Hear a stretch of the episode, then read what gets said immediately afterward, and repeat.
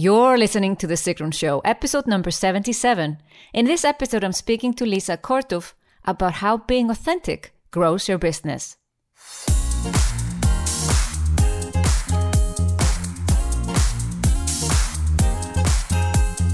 Welcome to The Sigrun Show. I'm your host, Sigrun, creator of Samba, the MBA program for online entrepreneurs. With each episode, I'll share with you inspiring case studies and interviews to help you achieve your dreams and turn your passion into profits. Thank you for spending time with me today.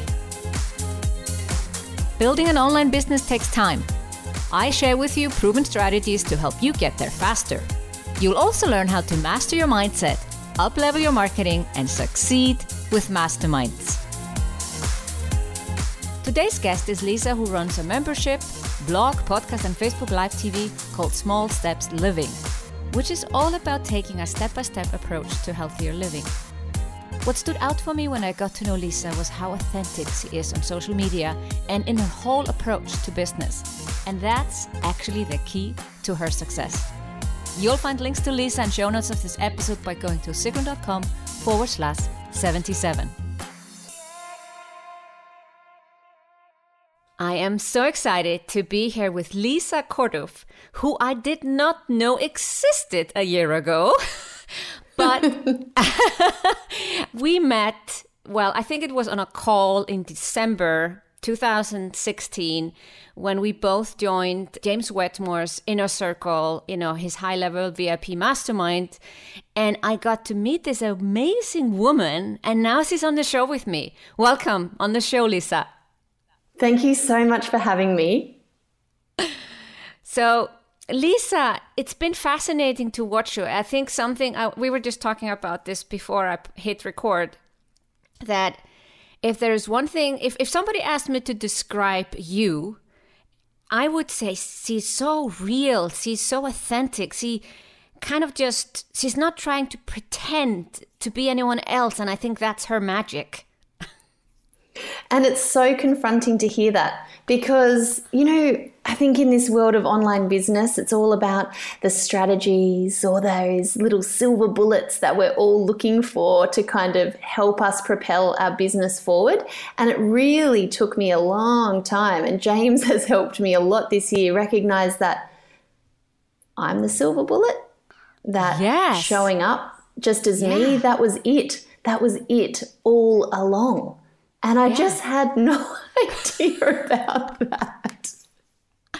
Well, I guess what we are best at is something that we don't see, and sometimes somebody else needs to tell us. So you know that, but if you describe to the audience, like, what does it mean to you? Like, what is the difference?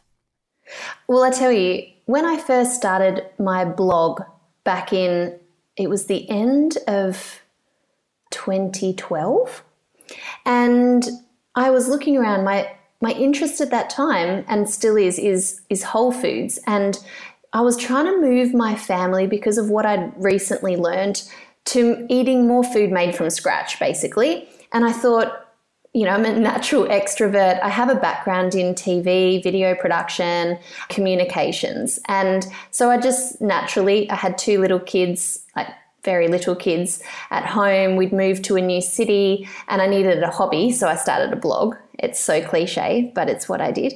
And um, I thought the whole time, I thought, you know what? I'm not going to be someone that I'm not here. I'm not going to be saying I'm a guru that you need to follow. I'm not going to say that I'm doing this perfectly.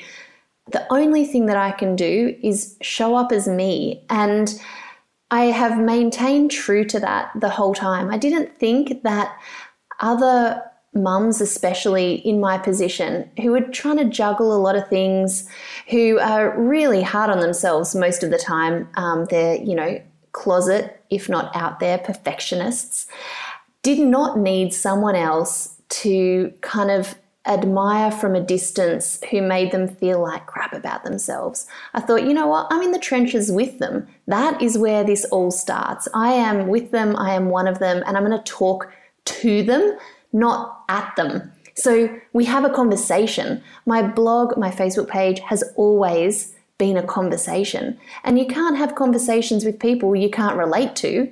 So I just kept on thinking if I'm a normal person and I'm trying with this stuff, if I'm struggling with this stuff, then it's going to it's going to resonate with people who would vibe with me. And that was I that's the only people I really want in my community. I don't want to attract people who you know are who have this idea of who I might be. If I'm showing up as myself, I'll attract the right crowd. And it's so refreshing. It's almost like you you're sharing all the mistakes, the failures and everything and you think to yourself, not many people are doing that. Yeah, it's interesting, isn't it? And it's funny because my good friend and I have just launched a podcast called Keeping Good Company, and I'm bringing that whole same vibe to that podcast about building businesses and growing businesses and what, you know, we're both not afraid to show the failures, the wins. We're not out there to be gurus. We just want to keep having the conversations. And so, yeah, I mean, I worked in uh, sustainability, in behavior change, in sustainability for many years before I had kids and before I started this. And I came across this theory. It was the Kaizen approach to behavior change. And it came from Japan. And it was basically that you can't move people from zero to hero. It just doesn't happen like that. And yet we all expect that in many ways in our lives. I see it in the food world when people kind of go, oh my gosh, I've got to remove this, remove that. I've got to go on a diet. I've got to change my life overnight. They just set themselves up for failure. And it's the same in the online business world for sure. They, you know, we think we can go from zero to hero, and it very, very rarely happens like that. You know that. I know that. It takes there's there's always more to learn. There's always mindset shifts to move and break through. There's so much more than just following a formula. And so that small step approach that just taking one step and nailing that and then taking the next step and nailing that. That's how i teach in my small steps living business. And it's the same things when i get interviewed like this or, or when i talk. Um, i get asked down here in australia to do talks to different groups about my online business journey. And it's always about just take a bit of action then take some more then take some more. And don't expect it to be perfect. Same rules with food same rules with business yeah, that's so refreshing and honest and authentic. So the small steps idea, the, the small steps living, how did that come about? Was it just because you started this blog, you want to be more healthy, or is there a, another story to it? Yeah, I did. That was it. I thought this is going to help keep me accountable. And I just thought it was at, at that time, well, I know here in Australia, people were starting to think about you know, preservatives and additives in their food. There was just this general shift in consciousness, but very few people sharing stuff, honestly. But at the end of 2014, so I had my third child in June of 2014. My eldest was of the three was still three when I had her, so I had three children in under four years, and uh, I knew that I was going to have to go back to work if I didn't create some sort of income around this blog. I kept telling my husband, don't worry, there's a reason for this. I know I'm going to do something. In 2013, I'd done B School with Marie Forleo. And I mean, I only ever did two modules of that, but it really did open me up to a huge, like a huge community of amazing people. It gave me a new perspective of what was possible. So at the end of 2014, I launched a 21 day Whole Foods challenge and it was totally free. I had no idea what I was doing. A friend had to create the MailChimp sign up form for me. There was no Facebook ads back then. It was just all organic reach, which was great. And my organic Facebook reach is still amazing. And I, I think there's a secret to that. I had 500 people sign up to that 21 day challenge. I had my list before that was about 700. So they were just coming from Facebook. It was very new and fresh. You know, no one else was doing it at that time. A friend and I were just like, let's just try that. So I delivered it via email. I had videos recorded in Vimeo and it was an email based challenge. There was no website for it, nothing. It was just all email. And that became the basis of my what was my signature program, Small Steps to Whole Foods. So I basically tested my idea with a free challenge and then I extended that out and made it an eight week course. And I had 550 people sign up to that very first program, which now seems outrageous. You know, my email list was 1,400. The rules didn't apply back then. And so, yeah, from there, I had to start learning what to do because that blew my mind. That was a, a $35,000 first launch and it totally changed my life. It made me realize that it was possible to earn money from this. But I didn't know anything then about building an email list. I was really, I learned on the fly. I had to get help very quickly. I rebranded. And it was only last year that I moved from lisacorduff.com to smallstepsliving.com because I felt like the business had kind of outgrown my name. It was its own thing, and it's there's so many plans that I've got for that business, and I really want it to kind of flourish. Uh, it's like a playground, really, my business. I have worked very much from a place of what feels really fun and light and helpful, and then moved from there. Yeah. That's absolutely amazing. So you had still sometimes when people say, "Oh yeah, there's no overnight success." Of course there's no overnight success. You had had a blog for 2 years already when you did your first launch, but that's still amazing numbers. But and do you know you know when you talk about the the authenticity and stuff, I had been in conversation with these women. I hadn't just been like they trusted me. I think one of the most important things, it's like marketing 101, is the no like trust factor. And I think that people know when you're really there, when you really care, when you are invested in them and their development. And I think that a lot of the stuff that I see in the online world takes that a little bit for granted or it doesn't sort of focus on it. I I had those numbers because those women had been following me. They'd had a brilliant free experience, or they'd just been, you know, watching me for the last few years and they trusted me. They absolutely had built a trust. And yeah. that continues to show in my launch stats. You know, when I look at the average amount of time people have been on my list before they buy from me, you know, it's a decent amount of time it's at least like usually the average is around half a year. Yeah, that's also refreshing to hear because, you know, that what many teach is just like, oh, you do a launch and you can make a lot of money, but most people need more time. And, you know, I think that really things changed for me when I committed to adding a new piece of content each week to my website whether that be a video, whether it be a blog or a recipe, and now, you know, with the podcast, and emailing them every Friday, they get an email from me. And I've never stopped that. I committed to that and I show up for them. I stay connected to them. They share my story. And I think that that means something as well. I don't just get in contact with them when I've got something to sell. No, this consistency topic has come up again and again and again with everyone who's been successful is about consistently creating content, something of value for your ideal clients.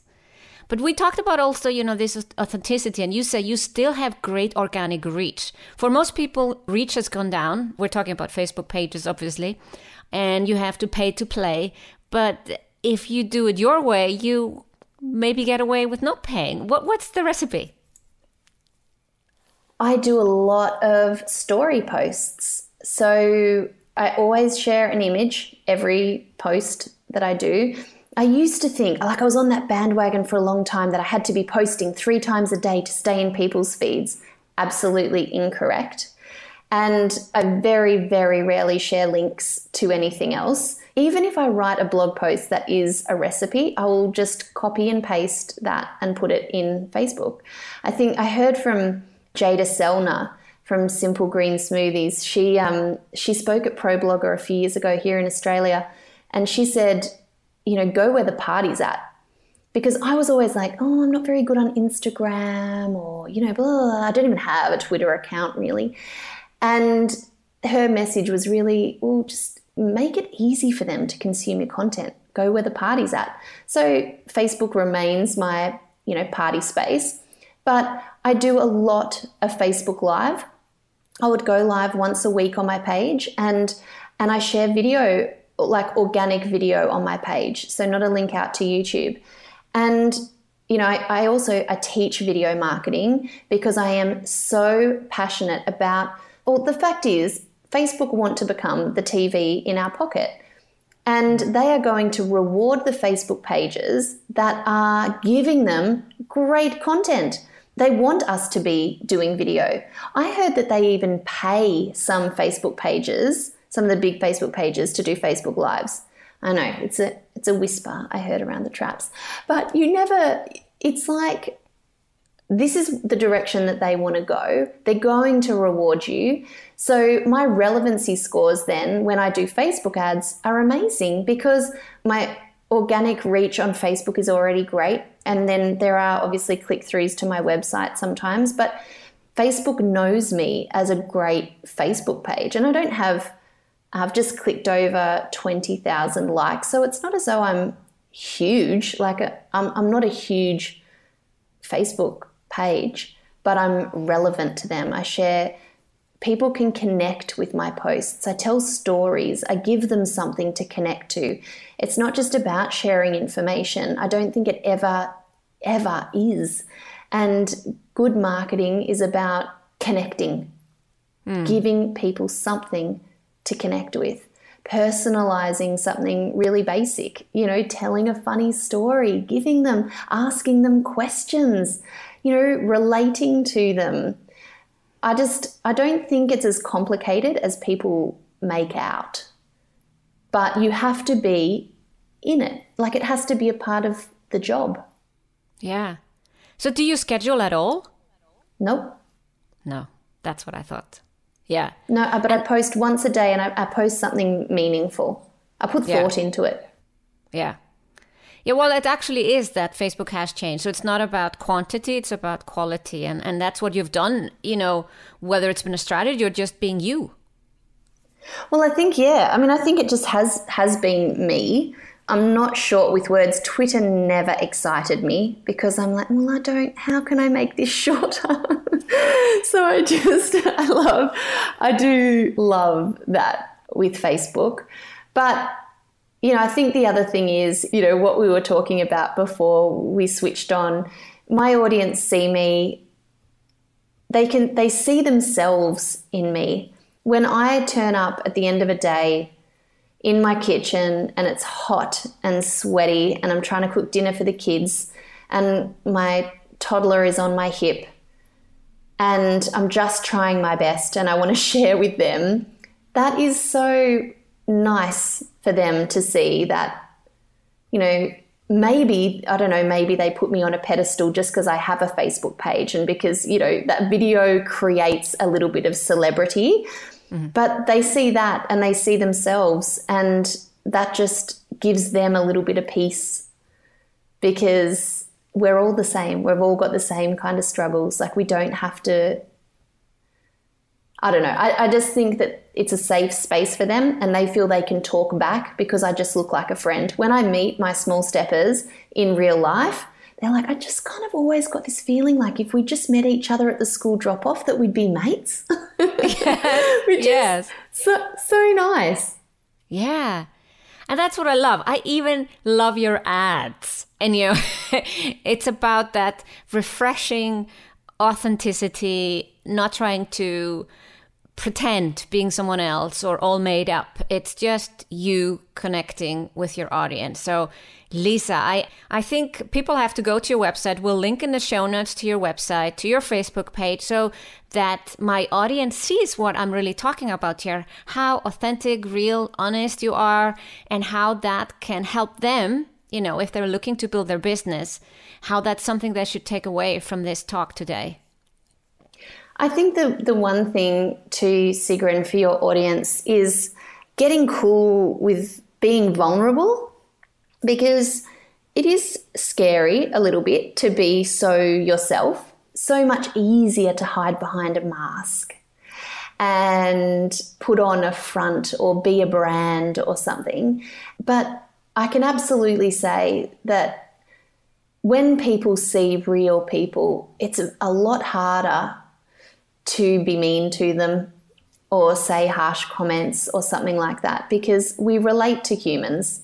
Um, we don't relate to, you know, photoshopped and whatever. You know what I mean? I mean, I don't think it's necessarily right for every single business, but I remember in his last launch, James used a really sort of old, dodgy photo of himself, and it did really, really well. and he gave that a shot because he saw what I was doing. And yeah, was like, he was wow, inspired yeah. by you. that was a bizarre moment, but uh, yes, uh, but you know, I think it's also. I mean, when we're cruising through our Facebook feed and we're scrolling along. I don't know about you, but I tend to scroll through the too flashy, too perfect it feels like someone's trying to sell me something. Whereas if I see a photo that looks like my friend could have posted it, I'm like, oh, what's that? Oh, oh, hang on a minute. What's this? You know? Yeah.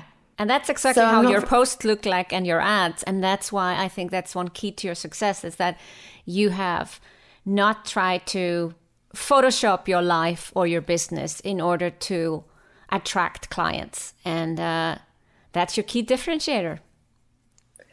Yeah, it's so weird. Yeah, it is, but it is. It's just a. It's a weird thing. I guess uh, you know what it was, Sigrun. I started to realize I had no time. When I started off, I was literally pumping stuff out in nap time.